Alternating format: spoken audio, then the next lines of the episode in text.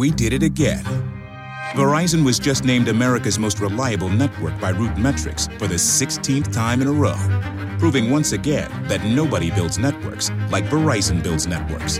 That's why we're building 5G right. That's why there's only one best network Verizon. Best and most reliable based on RootMetrics reports from second half 2013 to first half 2021 of three operators on all network types combined, not specific to 5G networks. We did it again. Verizon was just named America's most reliable network by RootMetrics for the 16th time in a row, proving once again that nobody builds networks like Verizon builds networks. That's why we're building 5G right. That's why there's only one best network Verizon. Best and most reliable based on RootMetrics reports from second half 2013 to first half 2021 of three operators on all network types combined, not specific to 5G networks.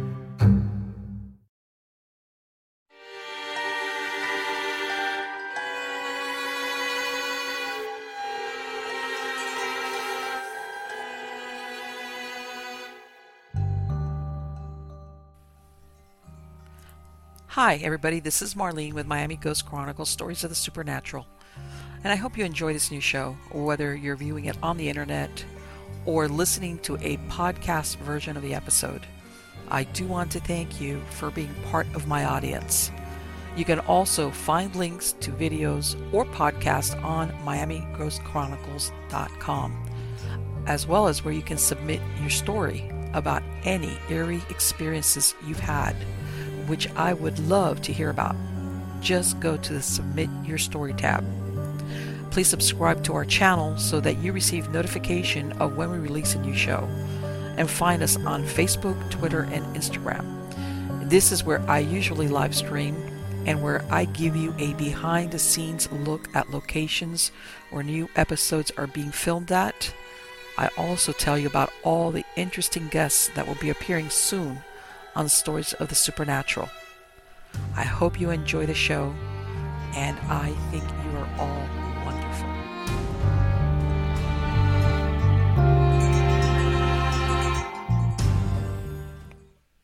Hi, everybody. This is Marlene with Miami Ghost Chronicles Stories of the Supernatural. How are you all doing today? Well, today I'm doing really, really well. Part of it has to be because uh, of the guest that I have today on Stories of the Supernatural, and this lady's name is Cindy Parmiter. Now, Cindy uh, started out as a screenwriter uh, before deciding to pursue her dream of becoming an author. Now, she's always been fascinated by true ghost stories, yay, and uh, other tales of the supernatural. Her family history is steeped in folklore, so stories were plentiful which resulted in the True Stories of the Paranormal series, which she has several books on, and you're going to see some of the covers as we go through the show. Now, her work has been featured numerous times on the anthology web series Weird Darkness. Uh, she's a contributor to several online horror publications, and she's also been a featured guest on various podcasts. She's also a respected tarot card reader, as well as a noted speaker on the subject of the paranormal and the unexplained. So, how are you doing today, Cindy? I'm doing great. Fantastic. It is so great to have you on the show. And what I'm going to do, Cindy, is I'm going to ask you what I ask all my guests, which is even though it does make mention of that you had uh, basically you had your family which had some type of uh, folklore and paranormal experiences, but when did you have a paranormal experience as a child, as an adult? And it started out as a child, and it, it all stems from my mother's family. Okay. Um, we would go visit my grandmother, and she lived way out in the country in West Virginia. Mm-hmm. And we would go every summer and stay out there. And her house, I mean, literally, when you talk about the middle of nowhere, she lived in the middle of nowhere. Okay. You had to go out a rutted old dirt road, and she was a house with no running water and oh, wow. no indoor plumbing way out in the middle of nowhere, and no street lights, of course, as there were no streets. So at night it was just black. So I was terrified anyway. but then I had experiences. This was just mine. Everybody had experiences there, but mine was just a strange, like waking nightmare. I was sleeping in the bed with my parents, and I woke my mom up, and I was screaming, "They're after me! They're after me!"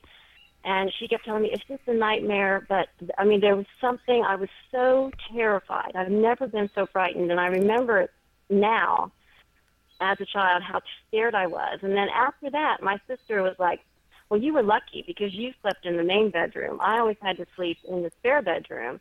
And something would slam its hands down on the bed every night. And my cousin oh, also slept in that room, and he said the same thing. Something would hit the bed, and there was always something in that house. That there was a spring-loaded gate, and the gate would open and close. Oh. And my uncle said, you know, I was sat on the porch and watched the gate open and shut, like someone opened it, walked Uh-huh. in, and closed the gate behind them, but there was no one there. And but they were such practical people. My grandmother lived there until she was well into her 80s, and uh, she it was just normal. She would hear people. She lived by herself most of the time. I had a cousin who sometimes lived with her. She was almost always alone, and she would hear steps, someone walking across her front porch, three o'clock in the morning. I mean, this is a house you would never just happen upon. And was this a family home? Did you, or did your grandmother or, or your grandparents buy it originally from somebody else? This was a family home. Okay. And after she left, I mean, it didn't go to anyone. After she left it, it sat and rotted, I guess, because it just, it was not a place anyone would ever want. And anyone who'd ever been there would never have wanted it. I was So, no, no um, takers on the on the house, right? Um. So, did you guys? Was there any suspects as to who was causing the disturbance or anything like that? Never. And that was a strange thing with the family is that it was just a given that all this weird stuff went on, and they would talk about it. They were extremely, very fundamentalist Christian, Mm-hmm. but at the same time, they totally believed in ghosts and spirits and demons, and it was like, well, this is just some weird thing that happens, and they didn't think anything about it. And that's why I grew up hearing these stories all the time. And one of my aunts in particular would tell stories well into the night, and I just ate it up. And my mom would finally say, "Stop! You're going to give her nightmares." and I was like, "No, it never bothers me." But they all had strange. Only my mom's side of the family all had strange experiences. But they would go to church on Sunday. They totally very strong believers, which was great. But at the same time, there were ghosts haunting the house, and there were demons, and that was just another part of their lives.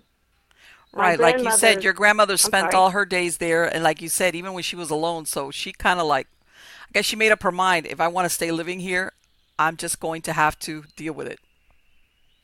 Exactly. Yeah. And she would bring, she would have dogs. That would be her company. And her dogs, one by one, the dogs would disappear. Oh, She'd have a dog, and she wouldn't have a dog. And she would find teeth and bones and stuff eventually around her house. Oh, But she never found her dogs. There was a big, there's a dog, there's no more dog. The dogs would bark when she would hear someone on the porch. There was someone on the porch because the dogs could hear it too. But she would, she never opened the door, but she would look out the window, and there hmm. wouldn't be anyone on the porch. But there was just always some weird thing going on in the house. My cousin, Donna, who has since passed away, but she told me a story. She was very ill when she was a teenager. She was running a scorching fever, and she slept over at my grandmother's house with one of my aunts. And she said she slept in the living room on the couch, and she was covers and threw them off, and someone covered her back up. And this went on all night. And her fever finally broke the next morning. And at breakfast, she told my grandmother and my aunt, I don't know which one of you was covering me up during the night, but you were killing me. And they were like, well, we didn't get up during the night. so whoever kept covering her all night long was no one in the house. This is just strange. thing. Everyone who ever stayed there had a story. and you think but there was was more just- than one entity or more than one, whatever, haunting the place? You think? I do because that one seemed like whoever it was was just trying to help. They weren't being mean or anything. They were just covering up this sick girl. But the others, the whoever was walking on the porch and whoever was slamming their hands on the bed, I think that was more of a sinister thing going on. So I think there was definitely more than one spirit in that house. But I don't think it was family related, and no one had ever passed away in that house Mm-hmm. or anything. So, and, and as far as I know, it was a family home. My, my grandma, my grandmother and grandfather actually built. So no That one else had ever lived there. So I Makes you wonder Yeah. though, maybe what was around, you know, in that land, or if maybe there had been another structure, not exactly there, but close by, that maybe who knows what could have happened. And when your grandparents built, they had no idea. Yeah, it could have been anything really, but that's so interesting. Yeah. It's so scary as a kid. so I see what. So what happened? You did you um did you like you said your grandmother passed away and nobody returned to the house? Like okay, forget it, none of us. Everybody's had their experiences. So and what happened after that? Did you ever have anything other encounters or experiences? Oh yeah, it it continued for most of us. My grandmother, however, she didn't actually die in that house. She had okay. moved into a smaller house in town okay. and just left that house to go. Okay. But when she moved to the new home, she never had another problem herself. But my cousin who moved in with her, he still did. But he always throughout his life, and he died very young. But he always had problems no matter where he went. So and makes... so it, it continued there for just him. So do you think he was one of those cases where he was the one that was haunted versus the location? Oh yeah, definitely. Because he tried moving out of state and moved to North Carolina. Mm-hmm. The apartment he lived in there, he said, you know, the burners on the stove would turn on by themselves. Wow. He was pushed down a flight of stairs when there was no one else around. Okay. Uh, he ended up moving back to West Virginia in with my grandmother and he would tell her something comes to my window at night. Oh my God! And beckons me to come outside, and she would say, "It's just it's the devil. Don't listen, ignore it." And he ended up dying from a massive heart attack in his sleep in that room.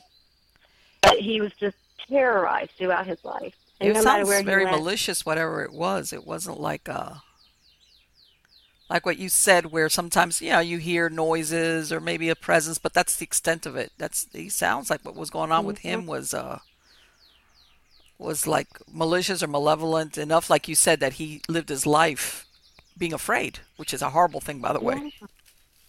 And I always wanted to believe that you know spirits don't want to hurt us, but in his case, I think they did, and I think in the end, maybe they ultimately did because no one knows why at the age of 40 he died of a massive heart attack. He'd had his problems throughout his life, but mm-hmm. it was a shock to everyone, and he was a very terrified person, and he wasn't afraid to say, you know, something's terrifying me everywhere I go. He, he talked about it all the time. Yeah. Fear will do that to you. Let me tell that constant fear, anxiety, something that's really causing mm-hmm. you, that'll wear you down. I can see where absolutely that's going to stress you out and affect your health. Oh yeah. Right.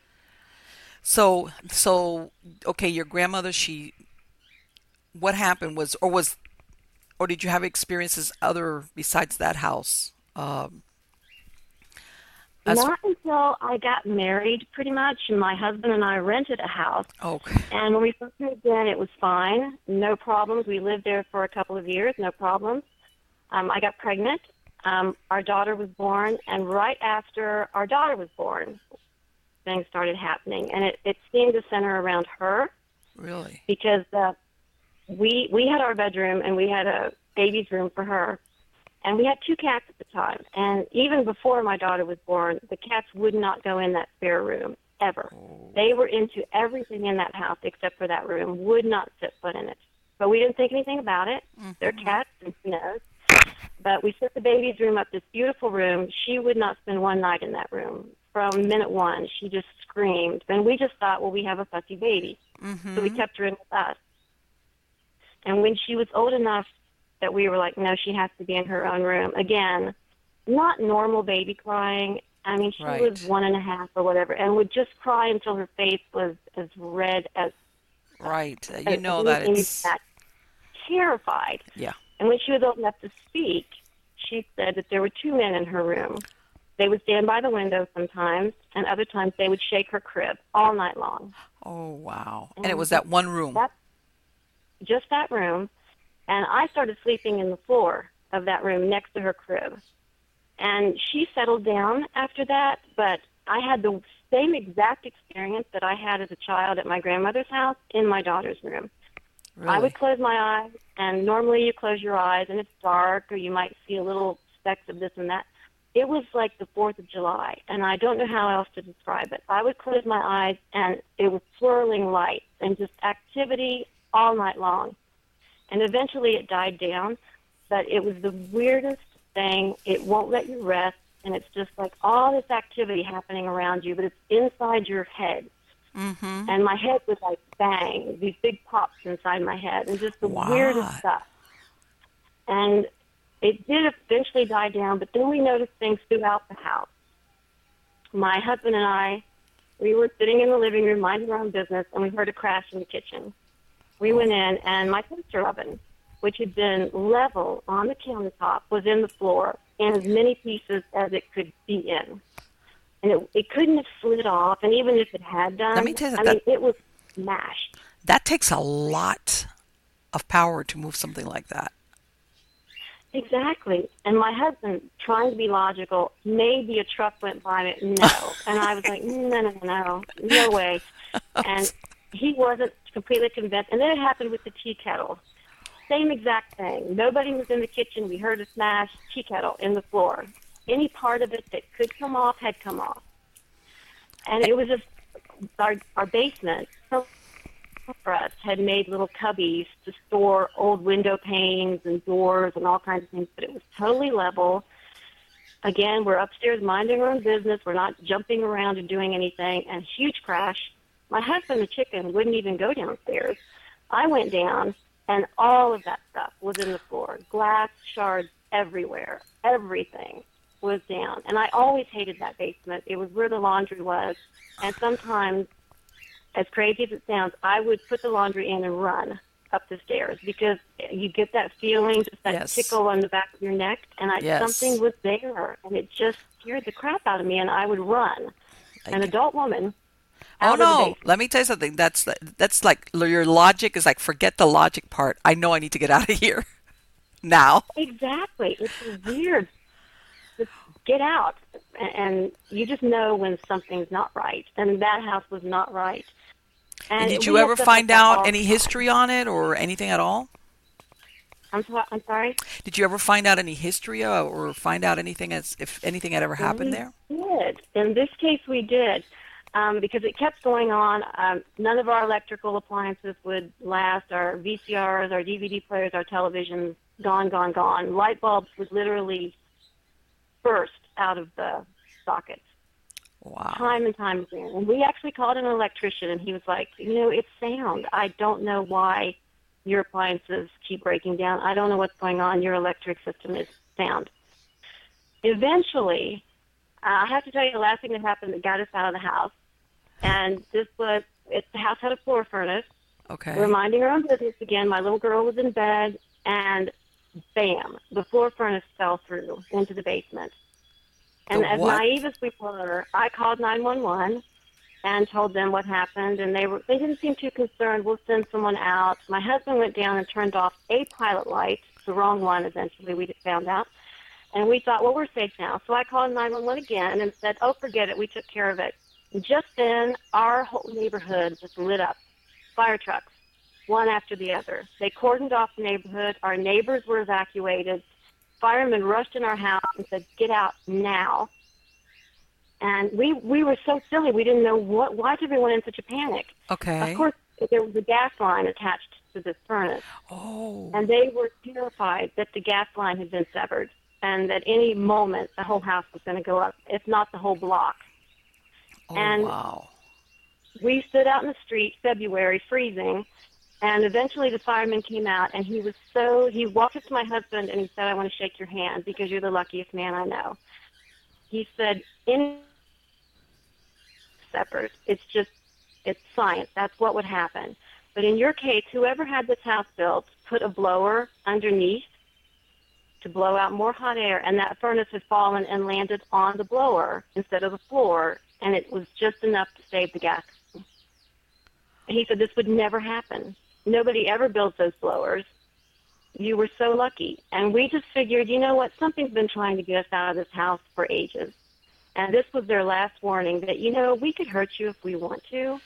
So this is it. We're giving you one more chance to get out of here. And we moved out the next And it month. was he was like I- okay so you were there 8 years Yeah. and this was like what you said that's it we're not going to find out that's let so me we did find out who was in the house because Oh. my mother the house before us. okay tell my mom any of this stuff was going on until the furnace thing. And she was like, Well, I know the two men that my daughter was talking about.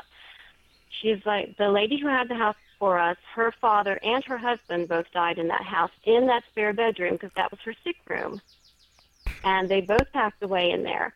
And my mom was like, you know, but they were really nice men. And I was like, well, they might have been nice men, but they didn't want us living in their house. But it was very strange to me that there were two men who died in the room. That my daughter, this right. child, she saw two men, and, and I didn't know that story. I had no idea that exactly. anyone had passed away in the house. So I think those were the guys, and I don't think they ever wanted to hurt us, but I do think they wanted us to leave. And it all stirred up when my daughter came into the picture. And I've always heard that babies can bring an energy. Yes. And I've I think that. that I think that she just kind of awakened them, and they wanted their house back. It's yeah, people, and and because they died in the not at the same time, obviously, you know, but in that one room. So this Right. was oh what, and that thing about the furnace that is incredible. That right there, I understand exactly why. We did it again. Verizon was just named America's most reliable network by Root Metrics for the 16th time in a row, proving once again that nobody builds networks like Verizon builds networks. That's why we're building 5G right. That's why there's only one best network Verizon. Best and most reliable based on Root Metrics reports from second half 2013 to first half 2021 of three operators on all network types combined, not specific to 5G networks. We did it again. Verizon was just named America's most reliable network by Root Metrics for the 16th time in a row, proving once again that nobody builds networks like Verizon builds networks. That's why we're building 5G right. That's why there's only one best network Verizon. Best and most reliable based on Root Metrics reports from second half 2013 to first half 2021 of three operators on all network types combined, not specific to 5G networks. You decided after that it's time to get out of here. It's like what Yeah, that could have been crazy. so dangerous. the whole thing, I mean, that doesn't happen. Furnaces don't just fall in like that. It was one in a million that, and the fact that it didn't blow up. And I mean, all of our neighbors were just terrified. Everyone standing out in the street. It was such a crazy scene, and I was like, we all, all this just because of these people wanted us out of this house, but. They got their way, and it, it all worked out because the house that we moved to was fine. We never had any problems, so it was just that house. Exactly. And and uh, and that's the thing. One, you know, I a lot of people don't realize that you can have those disturbances, and it doesn't have to be. Everybody thinks of like way like like a long time ago, turn of the century. I, not really. You could have something. When I say recent, I mean in 20, 30, 40 years before, and you can have that level or intensity of a haunting even f- without the you know how you always think of the tragedy the violent death or the suicide? You know as far as an active or intelligent haunting you can have something like that. Two people or two men in this case that uh they just this was for some reason they were very territorial for about this house. Yeah. Strangest thing. And, and my mother, the fact that she had known both of them while they were living, I mean, it wasn't really that long ago. And, uh, you know, they were great guys, but just a very strange situation of just wanting their house back. That is incredible. So here you go. You moved out, and like you said, luckily no more no more hauntings at the house. And did you ever have any other experiences, or what what was it that uh, propelled you to start writing your stories as far as the having to do with the paranormal? We've always had just little things. Um, some of them are just odd. I have to tell the story of little Alice because everybody loves this story, and God bless her. My husband's grandmother, Audrey, was a lady who loved to go to flea markets. She loved antiques and auctions, and she gave us a doll. This was when my daughter was smaller, and um, doll was probably two and a half feet, three feet, kind of a larger one, and she talked, and it, she was really beautiful, blonde curly hair, and she gave her to us, and that was great. And the doll would talk, and she would say nice things like, "I want to be your friend. My name is Little Alice." And then she would say, I like peas and carrots. And then I was outside with her one day on the porch swing, and she said, You need professional help. What? And I was like, What? what did she say? And I told my husband, Holy You need professional help. Ah, And I told my husband, I was like, Oh my God, you're not going to believe what little Alice just said. And we tried to get her to say it again, and she would not. She went back to, I like peas and carrots. I want to be your friend. And I was like, I'm not kidding you. This doll told me I need professional help. He thought I was crazy.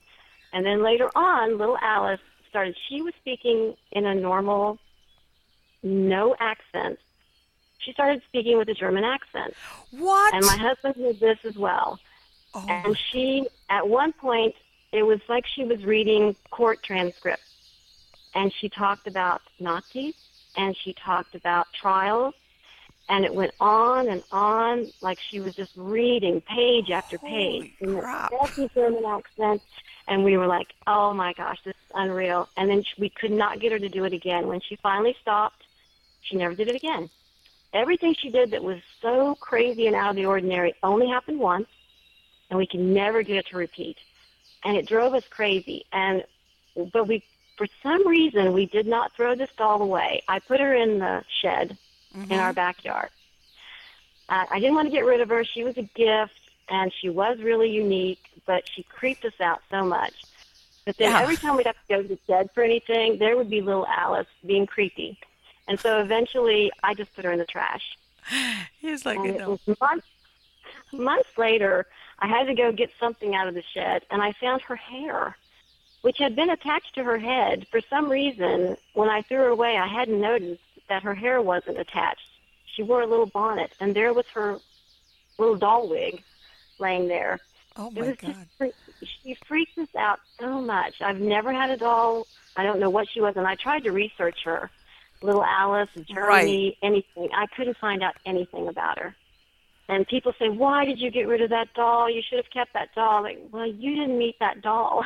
you wouldn't. Yeah, I know. She It's like- horrible. Exactly. It's like little Alice is like, forget it. You know, little Alice is giving me nightmares. Thanks. No. Yeah, I was like, it wasn't normal. No doll is programmed to tell you you need professional help. I don't think. No. And no. then someone suggested to me, well, you know, maybe she had been used as like a spy tool or something. Maybe that's why, you know, she had all these weird documents programmed into her. And I was like, I don't know. That's I don't way know out about there. that. Yeah. And the German accent is like, okay. Yeah. It was just crazy. Uh, she is the strangest object I've ever encountered. And we've had kind of some weird objects, some pictures and stuff that creeped us out, and some were, that were bad luck that we got rid of. But Little Alice was something very unique. I've never come across anything like her before. Let me tell you something. Little Alice. Wow. You're absolutely right. What a story. Little Alice is like, I mean, and this is the thing, you know, nowadays, besides uh, garage sales, a lot of people pick up things, you know, when they put them on the curb. And I tell you, you, you got to be really careful because sometimes you really don't know what you're picking up. Yeah, it could have been grandpa's or grandmother's stuff that died. And here they, oh and my God, what a rid of stuff find. for a reason. Yes. Like, Yeah, I mean, I- sometimes that that that is spooky. I'm really strange about that. I don't like old cameras. I don't Mhm. like old mirrors because I've always heard and I totally believe that they capture images and whatever images they capture are locked in there somewhere. And Right. sometimes you don't want to know what they've seen. I don't like any antique mirrors or cameras or anything like that. I'm really freaked out about it. And my husband loves antique stuff. Like, don't ever bring anything like that into my house. I don't like it. Uh, it brings with it stuff that I just don't want. people don't realize I tell them because it and th- this is the thing also you could have the most innocuous looking object in other words nothing creepy like let's say for example you know stuff that nowadays it could be anything uh it could be like a little china doll something but if it meant something it, it can get an attachment I guess is my point uh, it doesn't have to be creepy or it could just have meant something significant to the owner for whatever reason Mhm.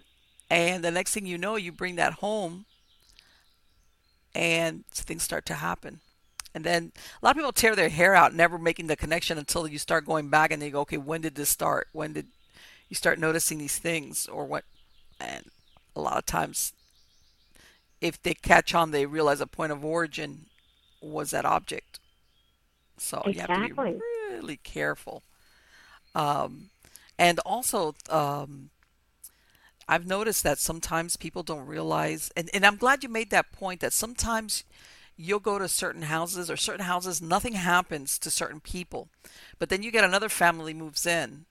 And like you said, in your example that you had a baby, that for some reason, this seems to do something where it triggers or amps up uh, activity at a house. That or the, you know, what you mm-hmm. heard of when people do the, uh, they start to remodel the house, which a lot of people do sometimes when they go into a new house.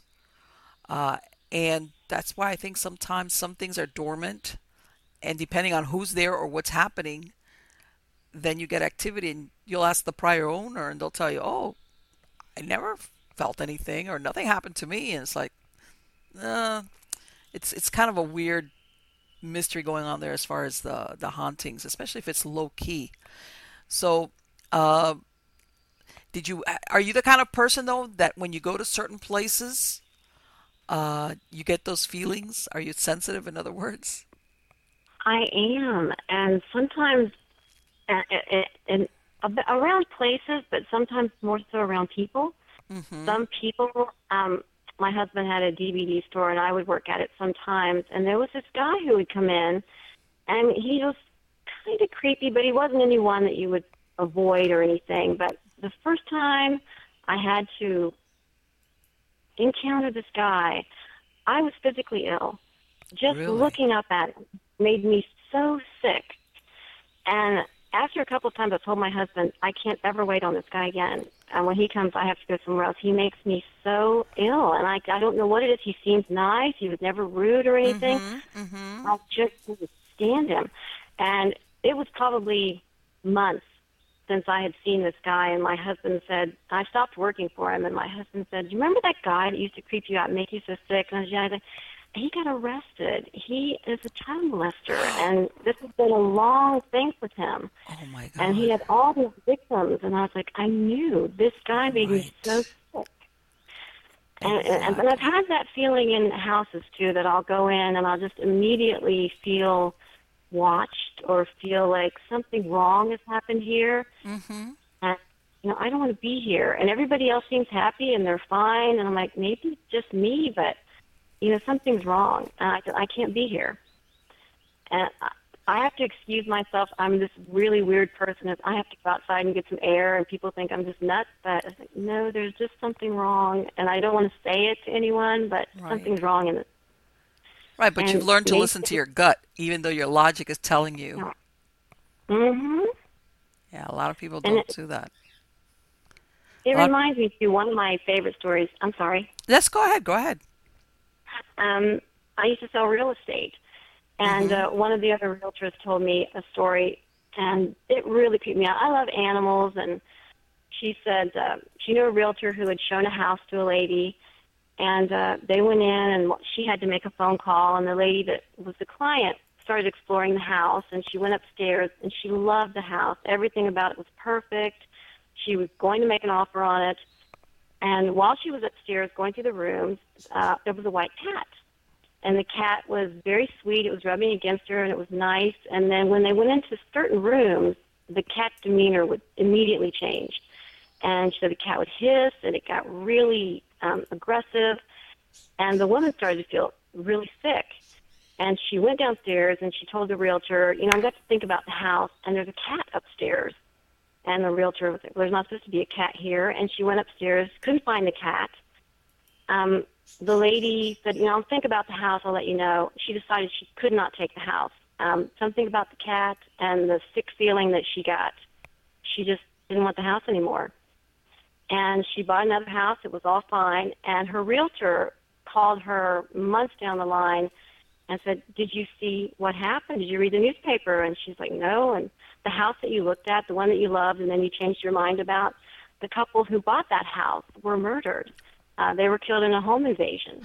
Oh. And she felt from then on the lady was pretty sure the cat was a premonition and a warning to her Yes. that it's not for you. Something bad's going to happen here. Yeah. And it saved her. And then she had sort of survivor's guilt. You know, why did the cat save me, but this couple ended up losing their lives in that house? And that's just the weird way that fate works. But Hey, for Um, all she knows, maybe the white cat appeared to them and they were like, oh, get this cat out of here. She doesn't know. that's the. Yeah, exactly. Because some people would scoff at that and say, "Oh, there's just a cat. Who cares?" Yeah. But she took it very seriously, and it, it saved her life at the end of the day. And I do think that we, all of us, sometimes we're sent little angels, and we don't realize it because. I mean, I've heard people say I there was a horrible story it took place in Michigan years ago of a stewardess who was murdered in a hotel, Mm-hmm. and she opened the door for a guy who said he was maintenance. Another stewardess had been in the room beside her. The same guy had come to her door, and a little something inside of her said, "Don't open the door." So, how many times does that happen to us Sure. that we think twice about something and we don't even realize Yes. what we've done? But we may have just saved our lives or someone else's, and we didn't even realize it. Oh yeah, and I'm I'm gonna give you my own story. Like when I was like um I had to have been like maybe 19. My first car it was one of those 1970 something Camaros. Got it brand new, and you know that they have you know those bucket seats that are like the high you know on the front seat. And it- and I have a dream, and my grandfather on my father's side had already passed away. And he was when he passed away, he had like his hair was all white. He, uh, but I, to be honest, I, I don't remember ever really dreaming with him. Uh, and in that dream, I'm leaving my house and I'm coming up to my car, but I'm looking through my car like through, you know, like when you look through the back window where you can see the back, like into your car. And I'm seeing what looks like his head sitting in the passenger seat next to mine because of the white hair. But it was one of those things like, yeah, my grandfather that's dead, he's sitting in, but it didn't weird me out. Of course, dream thing didn't weird me out. I was like, oh, that's, oh, okay. And it was like one of these really short, logical, but really short dreams. Like, I'm coming out, here's my dead grandfather sitting in my passenger seat. And um, that was it. Next day, driving down the street of regular street, normal traffic, it wasn't a highway. And all of a sudden, I see this car coming. It was a two lane uh, street. I see this guy coming up straight, like, I don't know. he- I, I want to say he was changing lanes, but he really wasn't changing lanes because it wasn't like, you know, when you go around the car and you get in front of it. He was just charging straight up towards where I was at. And I went and I like, thank God there was like a big easement on either side of the road where I just like pulled over, like, because to be honest with you, it took me a bit to realize, is that like, you know, when you go, is that a car coming towards me? Wait a minute. And he's not going back into his lane. Oh, God. Yeah.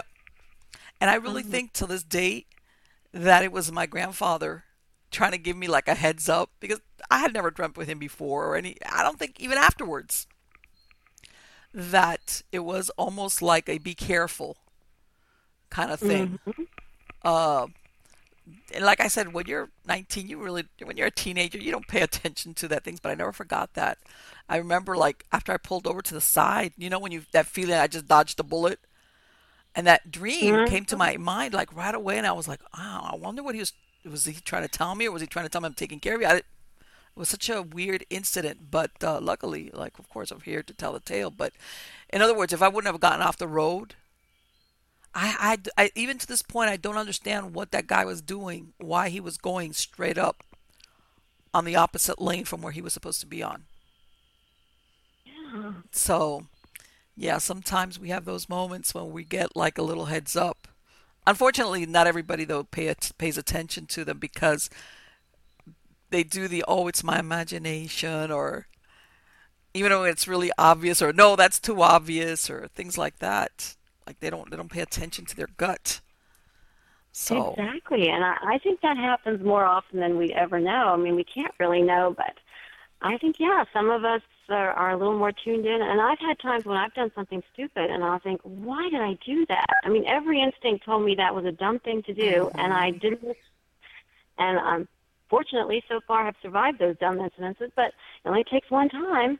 Yes. But there have also been other times when I've just had something urging me, don't do that. And I had just a small thing, but coming out from my mother's house, she lives on a very busy street with a super busy intersection. There's a red light there, a traffic light, and I stopped at it, and my light turned green, and I was going to go, and something, it was almost as if it just clearly said, don't move. Mm-hmm. And I just sat there in traffic, and a few beats went by, and a car just flew through the red light, going the opposite way. They would have, I would, they would have obliterated me. Right. It would have. It was just that weird thing that something just said, just sit here for a minute, and and whatever it was, it saved me from massive injury. Yes, I know exactly that you that that moment that, and luckily you listened to it because a lot of people go, oh, just God, oh my God, I'm imagining things. What am I gonna? Let me let me get going. But yeah, uh, and there's a lot of times that you really don't know because, like in that example I gave you, I knew exactly what I had, the bullet I had dodged. I had dodged like but um, there was a time that I was doing some work where I had really odd hours and I had to go. I was in two or three in the morning and I had to go sometimes into questionable parts of town and just to different places and hospitals and things. And there was times where something told me, one, don't get out of my car yet. I mean, because I was pretty good at being aware what was going on around me. But still, something would always sometimes. And I, uh, after a while, you learn to listen to it, which is like you know, you turn off your car and usually you, know, you grab your things and you're ready to leave. And there was a couple of times where something told me, just don't get out of the car. Just wait a minute. Wait a minute. And I usually listen to it because, and those are the kind times that you really don't know what what was the bullet that you dodged. But I'm, I know that, or other times where I've gone to certain places where, exactly like what you said, that you feel I need to get out of here, like right now. I mm-hmm. don't know what it is, but I don't want to find out. I need to get out of here. So I understand exactly as far as uh, the intuition thing. Or, and other times I've done exactly like what you said. After you do something, you go, I knew. What did I do that? That was so. St- I, I already knew beforehand. Like I uh, I poo pooed my my gut and yeah, went ahead and did it, it. We're a weird species that some. We did it again. Verizon was just named America's most reliable network by RootMetrics for the 16th time in a row, proving once again that nobody builds networks like Verizon builds networks. That's why we're building 5G right. That's why there's only one best network Verizon. Best and most reliable based on RootMetrics reports from second half 2013 to first half 2021 of three operators on all network types combined, not specific to 5G networks. we did it again. Verizon was just named America's most reliable network by RootMetrics for the 16th time in a row, proving once again that nobody builds networks like Verizon builds networks. That's why we're building 5G right. That's why there's only one best network Verizon. Best and most reliable based on RootMetrics reports from second half 2013 to first half 2021 of three operators on all network types combined, not specific to 5G networks Sometimes, I mean, a, a, a lion, uh, the gazelle knows the lion's dangerous, and the lion's not going to change. But for some reason, with humans, we'll, we'll be in a dangerous situation and like, ah, it'll be okay. And we talk ourselves kind of out of what our intuition is telling us. And I've tried to be a lot better about that. And if my gut tells me, you know, get out of here, this is wrong, or get away from this person, something they've done something horrible, I kind of listen to that a lot more now. Yes. Yes, like you said, with that guy that was coming to that store that you really didn't know what it was about him. And it's almost sometimes like we guilt ourselves, especially when it comes to like when you meet somebody that you feel that way about, and you're like, wow, this this person really hasn't done anything for me to feel this way. You know, you try to almost guilt yourself into not feeling it, but sometimes I think either because it's psychic or because subconsciously there's certain cues that we pick up on that they start telling us, giving us that message of like, be careful. Or in the case of that, that you found out later on that the guy was a child molester. That's incredible. So, uh, Cindy, when you start writing, and, and I was curious to ask because I've heard a lot of times that some authors, when they're writing in the process, of writing certain books that they start having experiences. Like in other words, almost like they're stirring the pot when they're writing these stories. Has that happened to you? If it has, I'm not really aware of it.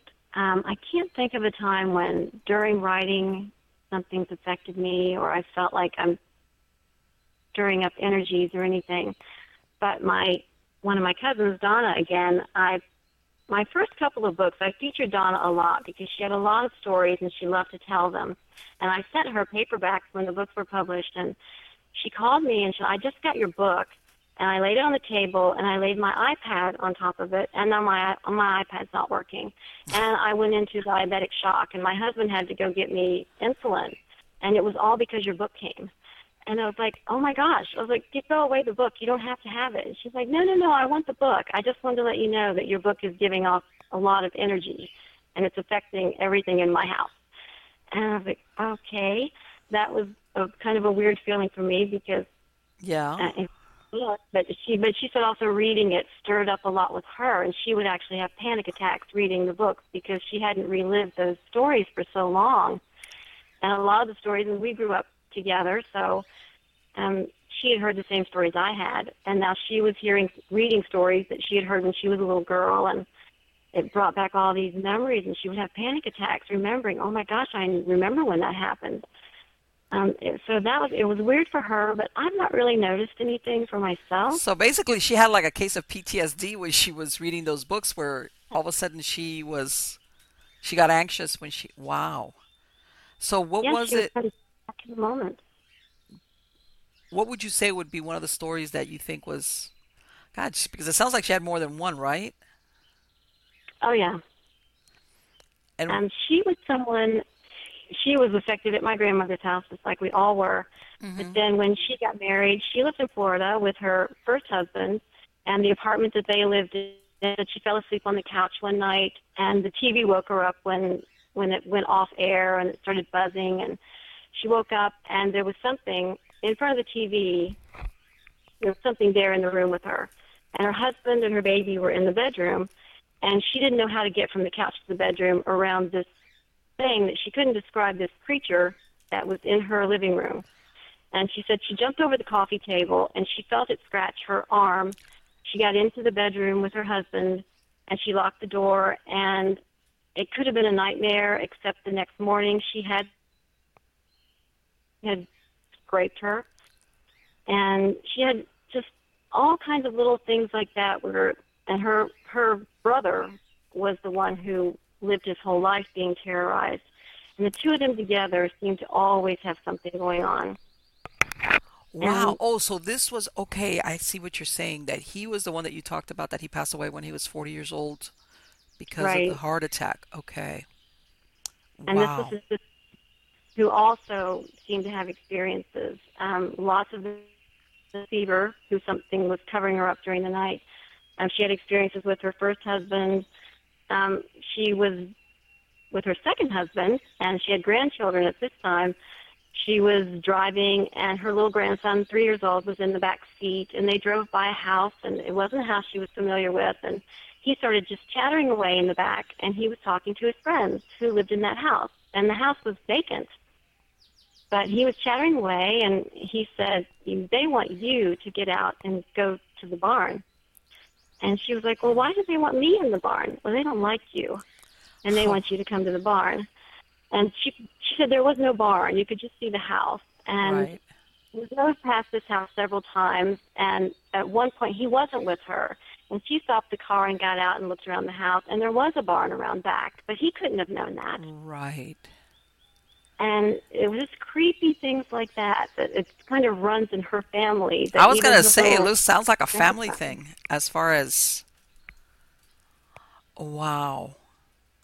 Like you said, there's no way for him to know that that back there. That in other words, that that lends validity to whatever conversation, whoever he was having that conversation with. And when she said the creature, that's that's pretty creepy she she wasn't talking about as a ghost she or a human i guess is what i'm saying it was what something non-human did she ever tell you what she saw something non-human But she couldn't. I mean, she didn't flat out say exactly what it was. Some shadowy figure thing, but there was something moving in the room. There was something there. And if it was anyone else, I would think, ah, you were just having a nightmare. But she Mm. always had weird stuff going on, and then she always had physical proof that something had happened Okay. to her. Okay. And strange things. Um, her mother mm-hmm. um, was she was the one who loved to tell the ghost stories all through the night, and she had lived in an apartment that was undoubtedly haunted because my mother, who doesn't believe in any of this stuff, the one member of the family who doesn't believe in it, said that she had all kinds of horrible things happen in that apartment when she would visit. She was like, "There's no doubt that that apartment was haunted." Um, it was when they were younger, and my aunt said if she was there by herself, she'd go take a bath, and she would shut the bathroom door, and the bathroom door would open. And if she would open the bathroom door, it would slam shut. what? And there was always noises in the house. She was shampooing her hair one day in the kitchen. She was leaning over the sink, and she felt someone right there on her neck, and she threw the shampoo bottle to try to hit them. And there wasn't anyone there. The shampoo hit the floor. I said there was something. There had been someone there. You can feel when someone's that close to you Exactly. and just a bad feeling in the house, and there would be a bad smell of sulfur. Oh, that's not good. that is not good at all. have, exactly. She would have to get out because she couldn't be in the house with that smell. She'd come back and it was gone. And my uncle um, didn't believe in any of this, and yet the final straw. My cousin Larry, the one who died young, he had an experience there where he had fallen asleep in the living room, and he woke up and there were people sitting in the chairs in the living room, and they were pointing to him and they were talking, whispering, and he just laid there and watched them watching him. And this was all the time in this apartment. Everyone who went there, my mom said she couldn't stay there for more than a day or two. She would go stay with my grandmother when she was in town because she couldn't stay in the apartment. So there, you always felt someone was watching you. There was always weird smells and weird sounds. And the final straw for them was one night they locked the doors, they went to bed, and someone banged on the door. Hard knocks. My uncle got up, he opened the door, he checked there, the hallway was empty, there was no one there. He locked up again, went back to bed, bang, bang, bang on the door, nobody there. Back to bed, huge bang. He runs into the living room, the door is full open, and it hit so hard it knocked a hole in the wall What? and there's no one there. And they moved out of the apartment. And even after that, he never would say that apartment was haunted. He was just like, "We got to get out. Something's wrong."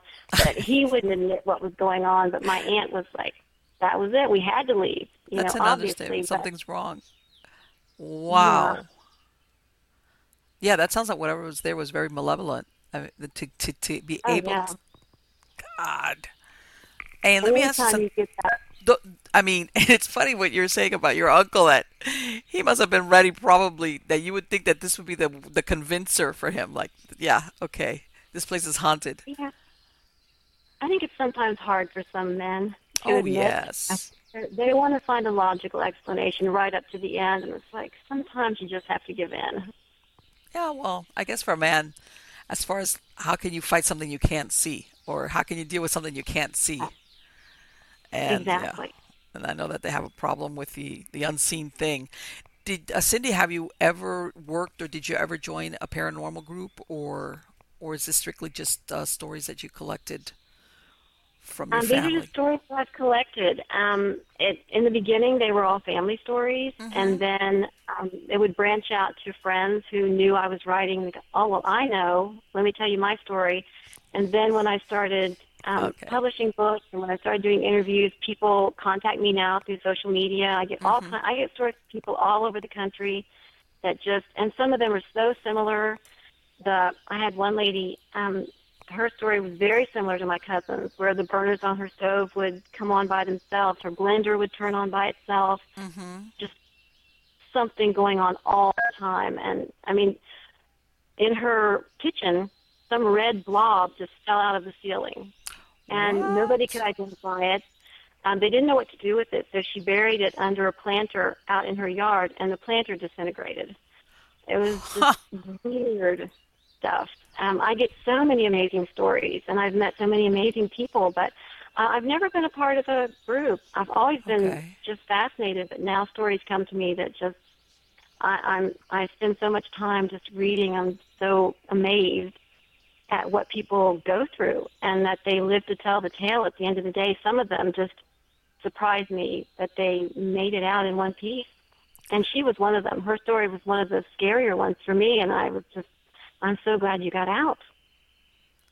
Yeah, I, mm-hmm. I interviewed this gentleman, Ed Becker, and he was he had an experience. This was way back like in 1970 something. He wrote a book about it, and he was telling me, you know, unfortunately, his wife was the one staying home with their baby, so she was the one that got the brunt of all these experiences in this house that they had gotten because he said back then, a lot of times they wouldn't rent to people with children or with babies, and he was like that same thing, the man's man, like I don't believe it's haunted, but anyway he said one time uh, his wife had gone off to spend, I think it was a few days or a month, something with her mom.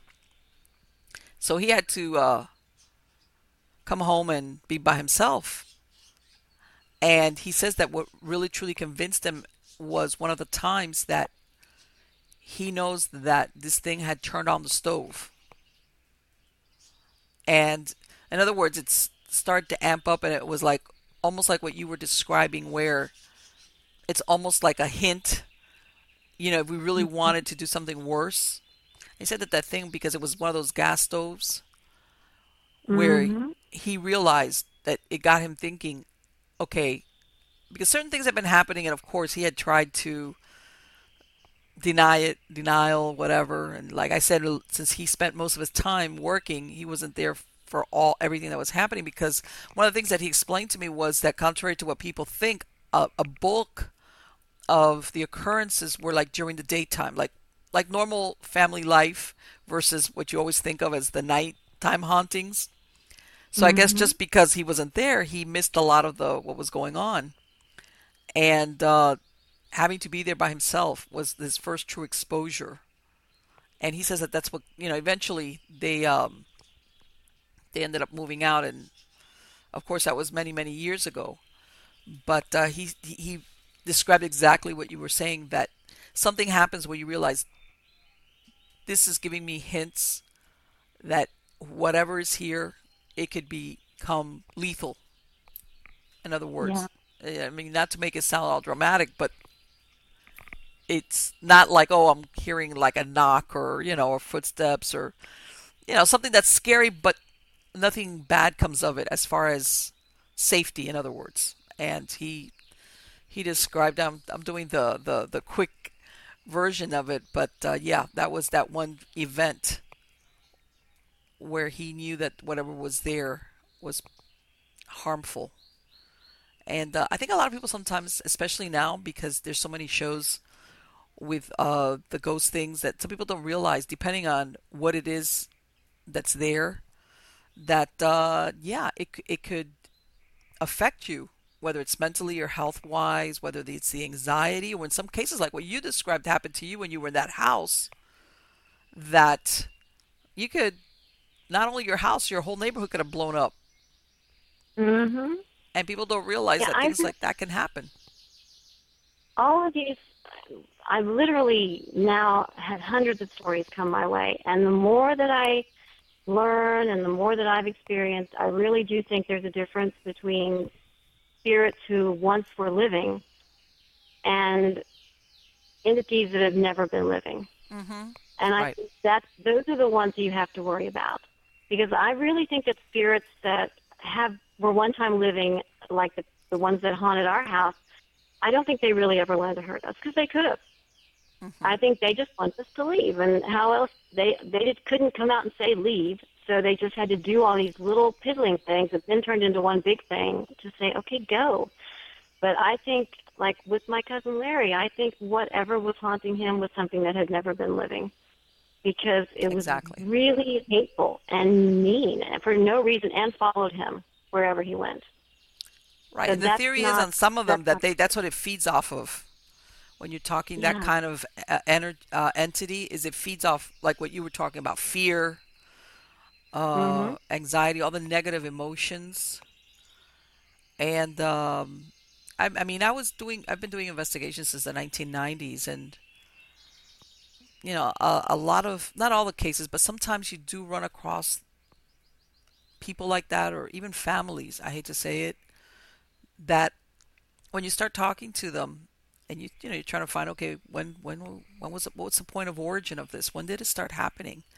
All of a sudden, they're telling you that they've had similar experiences like in the last three places they lived mm. and you start realizing okay do you realize that it might not be where you're moving to it might be you guys or one of you guys or something like that and then usually not all the time but usually because that's one of the things i would do i would always talk to all the members whoever was involved separately not in front of everybody else because sometimes they tell you things that because I would tell them, look, whatever you're going to tell me, I'll keep in confidence. But if you want some help, you know, you have to tell me the truth because. And uh, in some cases, there would always be that one person who would start talking about uh, experiences starting in early childhood. And mm-hmm. um, they would be malevolent sometimes. And then they sometimes would go through years with nothing really happening, not really, you know, significant. And then it would pick up. And. Um, almost like like what you said. It's almost like when things were kind of peaceful and happy, something would happen, whether it was in the relationship, something would, and then of course once they got married or started a family, it, and then then we would be talking something else than just okay. Are we talking regular old dead people like those two guys who just like wanted their house to themselves? Mm-hmm. And uh, but yeah, a lot of people. It's it's incredible how sometimes people don't realize that it's them versus the the the house.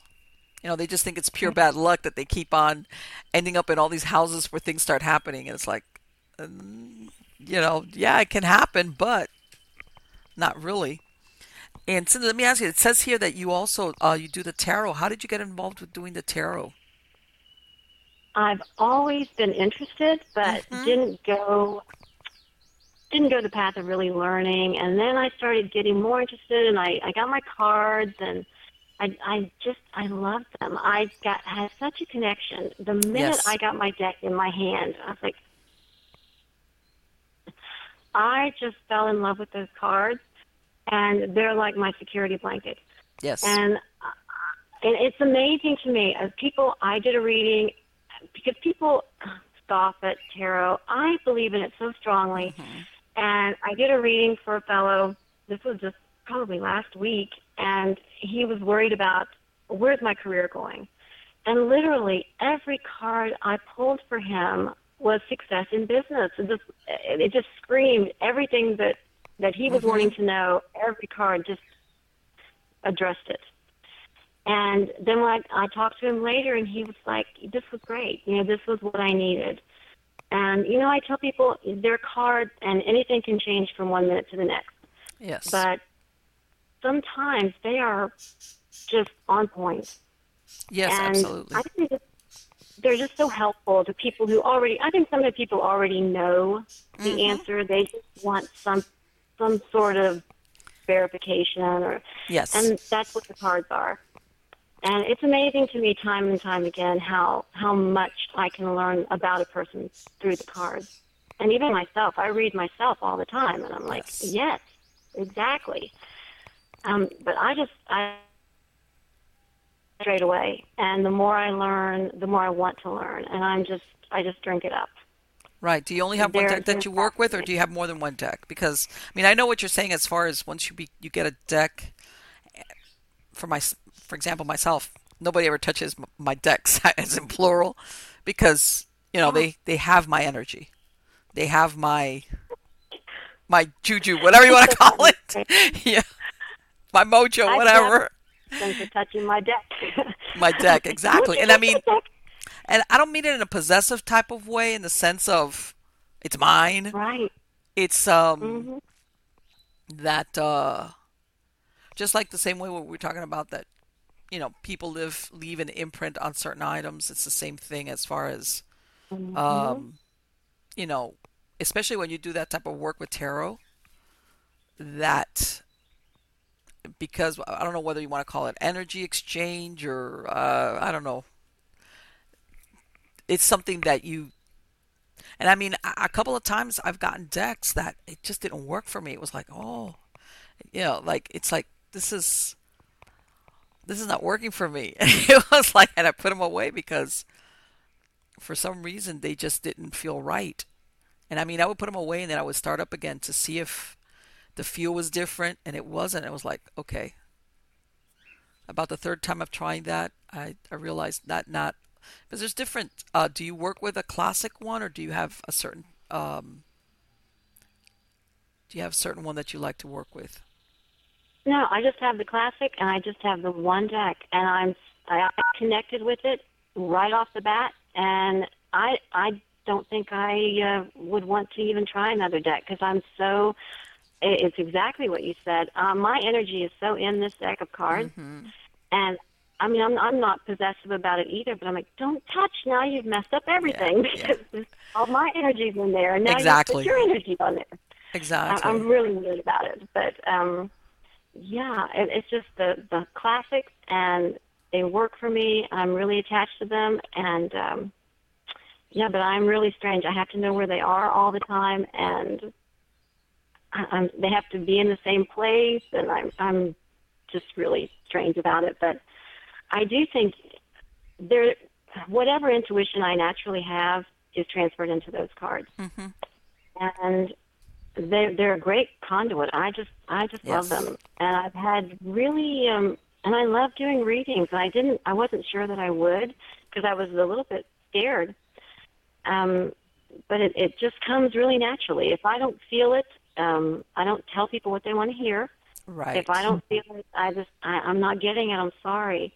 But I've had people tell me, you know, I had a reading, and you know, I, I was interested in this guy, and the tarot reader told me he would be calling me on this exact date at this exact time, and then it didn't happen. And I'm like, well, whoever told you that?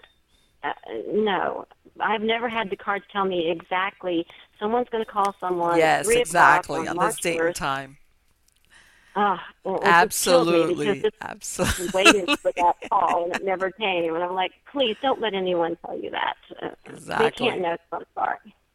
No, they could just, and uh, but I agree with what you say that a lot of times it confirms what people already know, especially if it's it's not all the time. It's something that they don't want to hear either. Either you know, they're hoping that you're going to tell them the opposite of what they kind of already know or suspect, and that's why mm-hmm. it's always good to be truthful as far as. Yeah, I think you you know. In other words, you might suspect that they might not want to hear what you're going to tell them, but in the long run, um, it's better that than like what you just said. Oh, he's going to be calling on Tuesday at 4 p.m. Make sure to stay by the phone. Mm-hmm. oh, nothing happens. that just that was just awful. I felt so bad for her, and it drives me crazy when people do that because that's so unnecessary. Um, and and I hate it when people ask me. It's almost always about their love life, and it's mm-hmm. you know I'm really interested in this guy, and I haven't seen him for however many years. Is he so interested in me? And and the cards will say no. I'm exactly. sorry. Everything about it says no, and I know they want to hear yes, mm-hmm. but it's like I'm, I just make it as soft as I can. Right. And maybe you just need to move on because don't waste your life on someone who's not interested in you. Yes, and I and I've run across that myself. And as a matter of fact, you were talking not only the tarot, I have a dowsing rods that I think I've had them for well, less than 20 years, 15 to 16, I don't know, I can't remember, but same thing. Um, I don't let anybody handle them. And the one couple of times that somebody's handled them, nothing happens with them. They're like just like there, like, and they're like, "How's this working?" And I'm like, "It's really easy. It's just but but bent steel rods, but you know, but yeah, it's like you you get you like you said you get attuned to these inanimate objects." Uh, mm-hmm. But you've put some, you know, your energies in you know part of it and uh, and then I'll take them and all of a sudden they're like they they come alive and I've used it in a lot of different ways. As a matter of fact, I tell people like I consider them one of my best tools. Sometimes uh, they take a little bit longer than all the gadgets and stuff that they have nowadays, especially when people go in there when doing some type of ghost hunting. Mm-hmm. But I've had excellent results with them. Like I said, it's just a little bit more time consuming than all the stuff that, like I said, I, I, I started doing this before, even before there was the digital, you know, cameras where you spent a lot of money snapping pictures of sometimes nothing. because, right. Yeah, a lot of the things uh, really have started maybe in the last 15 or or 20 years as far as all the things that you see nowadays. Uh, so let me ask you, Cindy, are you working on any books? Are you planning anything new that's going to be coming out soon? I am actually working on um, volume two of the.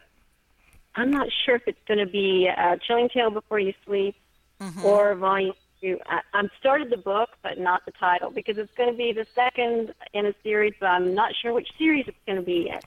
Okay. Um, I'm kind of compiling stories right now in whichever way they fit um, it's probably going to be um, true supernatural tales, but we'll see. So far, that seems to be the way the stories are going. But yeah. it, it usually takes me a couple of months to get everything together, so it probably will be late spring that I'll have another book out. Just published one last week, so. Oh, okay, okay.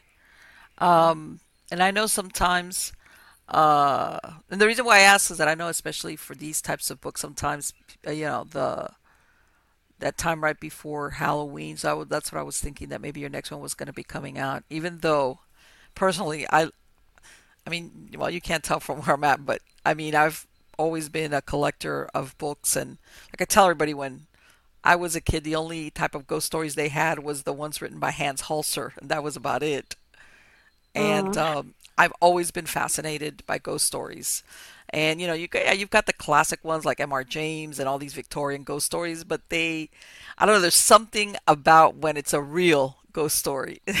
it's like mm-hmm. changes everything, and uh, exactly like I was saying, it doesn't have to be a, a castle or a Victorian mansion.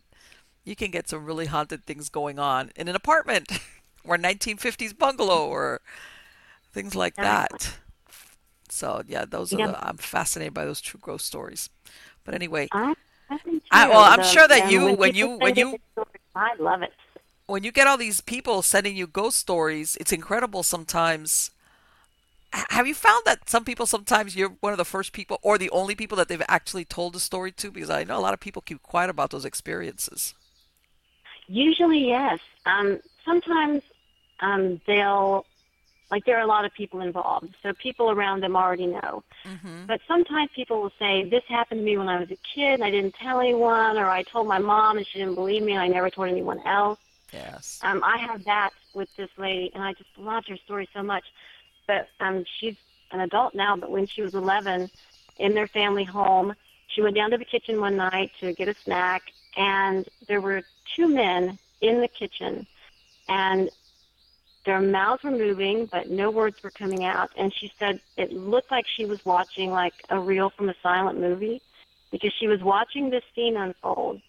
But they couldn't seem to see her, even though she could see them. And they they were fighting, and then one man hit the other man with something, and she saw blood on the floor, and she witnessed a murder in the kitchen.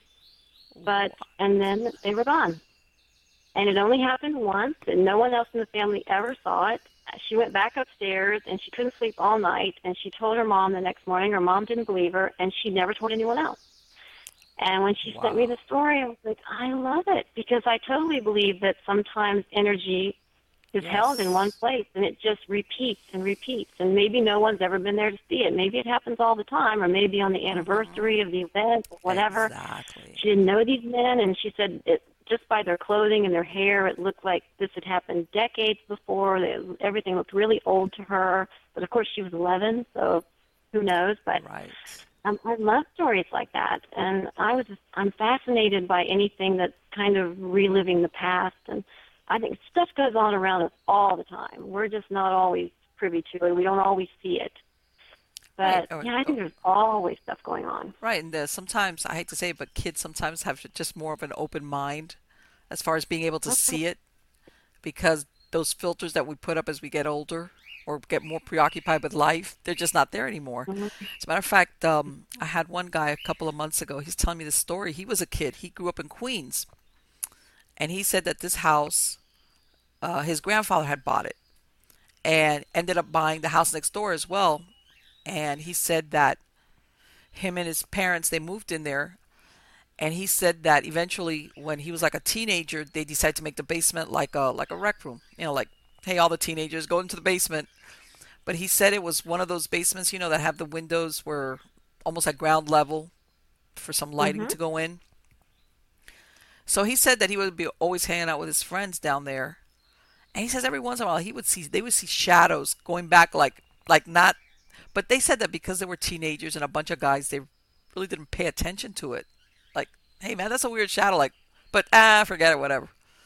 So he says one Mhm. day he's sitting down there with a friend of his and he says that out of thin air. Well you know like they they saw him when he was there. They see a man cross the room and go down this hallway which he knew like ended in a in a cement wall. In other words, it was like a little passage where it was like there's nothing there. So he says he him and his friend looked at each other like, "Did you see that guy? Yeah, I saw that guy." They both get up and they run like to where the guy was, and of course there's nobody there. And they were like totally wigged out, like what happened? So he says the next day, he goes to his mom and he goes, "Ma, you know, I saw this man. I saw this guy." She goes, "Well, what did he look like?" He goes, "Well." He looked like he was in his 50s and he was wearing like a, a suit, but like maybe from the 40s or something or the 30s. And then she tells him the story that apparently the prior owner of that house, there was a trap door that I guess was once upon a time where they would throw coal down into the basement area. And this guy had come home, I don't know for, for, for what reason, didn't know or forgot that that trap door was open and he fell through it and he got died after falling into the basement through that trap door. And he says that after they saw it that one time, that was it. They never saw the shadows again. And of course, he never saw the guy again. But he was like, he was like, he says it was solid. It says it looked like all of a sudden there was like, where did the stranger come out of and how is he in my basement? And I just saw him walk into a passage where, where there's no place for him to have gone. Hmm. So, yeah, sometimes there's that one time event which is like, and, and it makes you think that after that, he says, after that, we never saw the shadows again. Like, what was it that one time that they saw him, or whether somebody actually gave, acknowledged, or recognized and said the story of what had happened to this guy that he had fallen through the trap door down to the basement, he got killed. That was the end of it. Who knows? But yeah, those are the, the, the stories that I like. But anyway, Cindy, thank you so, uh-huh. so much for spending this time today. It has been wonderful to have you because, yes, like I said, I love ghost stories, but the true ones are absolutely the best as far as I'm concerned. Well, Thank you so much for having me. I enjoyed every minute of it. Absolutely, darling. Take care and have a good weekend. You do the same. Thank you. You too. Bye bye. Bye bye. So, guys, what did you think? Hmm? I, I don't know about you, but I think she, what can I say, Marty? Um, you know what? I'm not kidding. Oh, no big, no mystery there. Marlene likes true ghost stories. Hello. Yes, I do. That's a, which, by the way, my true believers, don't forget that story that I just told about that guy. He says that he saw the this this guy walking around with a pinstripe suit in his basement out of nowhere. That was the story from one of my true believers. Okay, he was. This happened to him when he lived in Queens. And uh, luck- luckily for him that his mom fessed up and told him the truth. Otherwise, that'd still be a mystery. But yes, my true believers, please send me your stories because I love to either hear. You can write them, record them, send me an email. If you want me to record it, if you feel more comfortable just talking to me, we could do this over the phone or Skype, whatever. And like I said, it doesn't have to be about ghosts. It could be about cryptids. It could be just unexplained things, weird stuff. Doesn't matter. I'm easy that way. You know, I, I just want to hear the stories because uh, a lot of what, like Cindy said, a lot of these um, experiences that everyday people have are the most interesting and the most valid ones. And it doesn't, um, in, in her case, when she described what happened to her while she was living there with her husband in that house and her child, that was that's pretty scary because the what if could have happened was a big what if. Um, but you know, there's people though that go through hauntings, and they don't have to be significant. And sometimes it's low level, and then for some reason, I've run across a lot of these situations where something triggers, and sometimes people know what it is, and sometimes they don't, where everything just amps up, or where it was like really subtle, and then it would stop for a few months, and all of a sudden it amps up. It, be, it even becomes malicious, which is Marlene's theory: is coexisting with a dead is never a good idea. I don't care who it is, grandma, grandpa, uncle, the guy that lived it. It, it every time I've talked to somebody, it always ends up going sideways. It might take years to get there, but get there it will. You know, when you got to discard it, no matter even if that person in life was a really nice person, it just we're not meant to coexist. This is this is our plane for the human beings with a living body. But anyway, so um, and uh, it's incredible also what she was talking about her cousins because both of her cousins the male cousin who passed away when he was 40 years old, and this female cousin who had a life of all these experiences, which sounds like they happened to her just about every place she was at. And again, this wasn't like, oh, I smelled coffee brewing. We're talking quite um, some type of malevolence. And I hear this a lot as far as families or individuals being haunted. And if it's a non human entity, what it feeds off of is exactly that despair, anxiety, fear, um, things like that. As a matter of fact, I'm going to have a show on that uh, uh, as far as certain individuals or even families that sometimes for generations they have been uh, something's been attached to them and has and sometimes you can only see this in hindsight because let's face it, you know, all families always suffer deaths, tragedies. That's, that's a human condition. But almost like there's, um, it's too much so. And uh, usually we're talking then uh, not only an attachment, but usually a non human attachment. And sometimes, uh, and I'll go into it, where sometimes it's an ancestor who has intentionally or unintentionally made a vow with this entity and their bloodline. Okay. Like I said, that's that'll be another show. But anyway, guys, thank you so much for coming back and looking at these shows or hearing it if you're catching it on podcast, which you know that besides the video that you can see on YouTube, you can find me, which you just go to Miami Ghost Chronicles on YouTube. I'm on all the podcast platforms. Stitcher, iHeartRadio, uh, Spreaker, iTunes.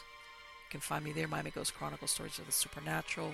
Again, if you have your true story, go to MiamiGhostChronicles.com and go to the Submit Your Story tab, and you'll find me there as far as if you want to. If you have a question or if you want to submit a story, you can do that there. Catch me on Facebook, Instagram, and on Twitter. I do a lot of live streaming on Facebook and on Twitter. And uh, I have some fantastic, I have incredible guests coming up. Really, really a great lineup of fantastic guests. Go, you guys. Whatever your flavor is of the paranormal, I'm going to bring somebody here that you're going to be happy with. So, anyway, guys, it's Sunday for me. Have a great rest of the weekend and take care. We did it again. Verizon was just named America's most reliable network by RootMetrics for the 16th time in a row, proving once again that nobody builds networks like Verizon builds networks. That's why we're building 5G right. That's why there's only one best network Verizon.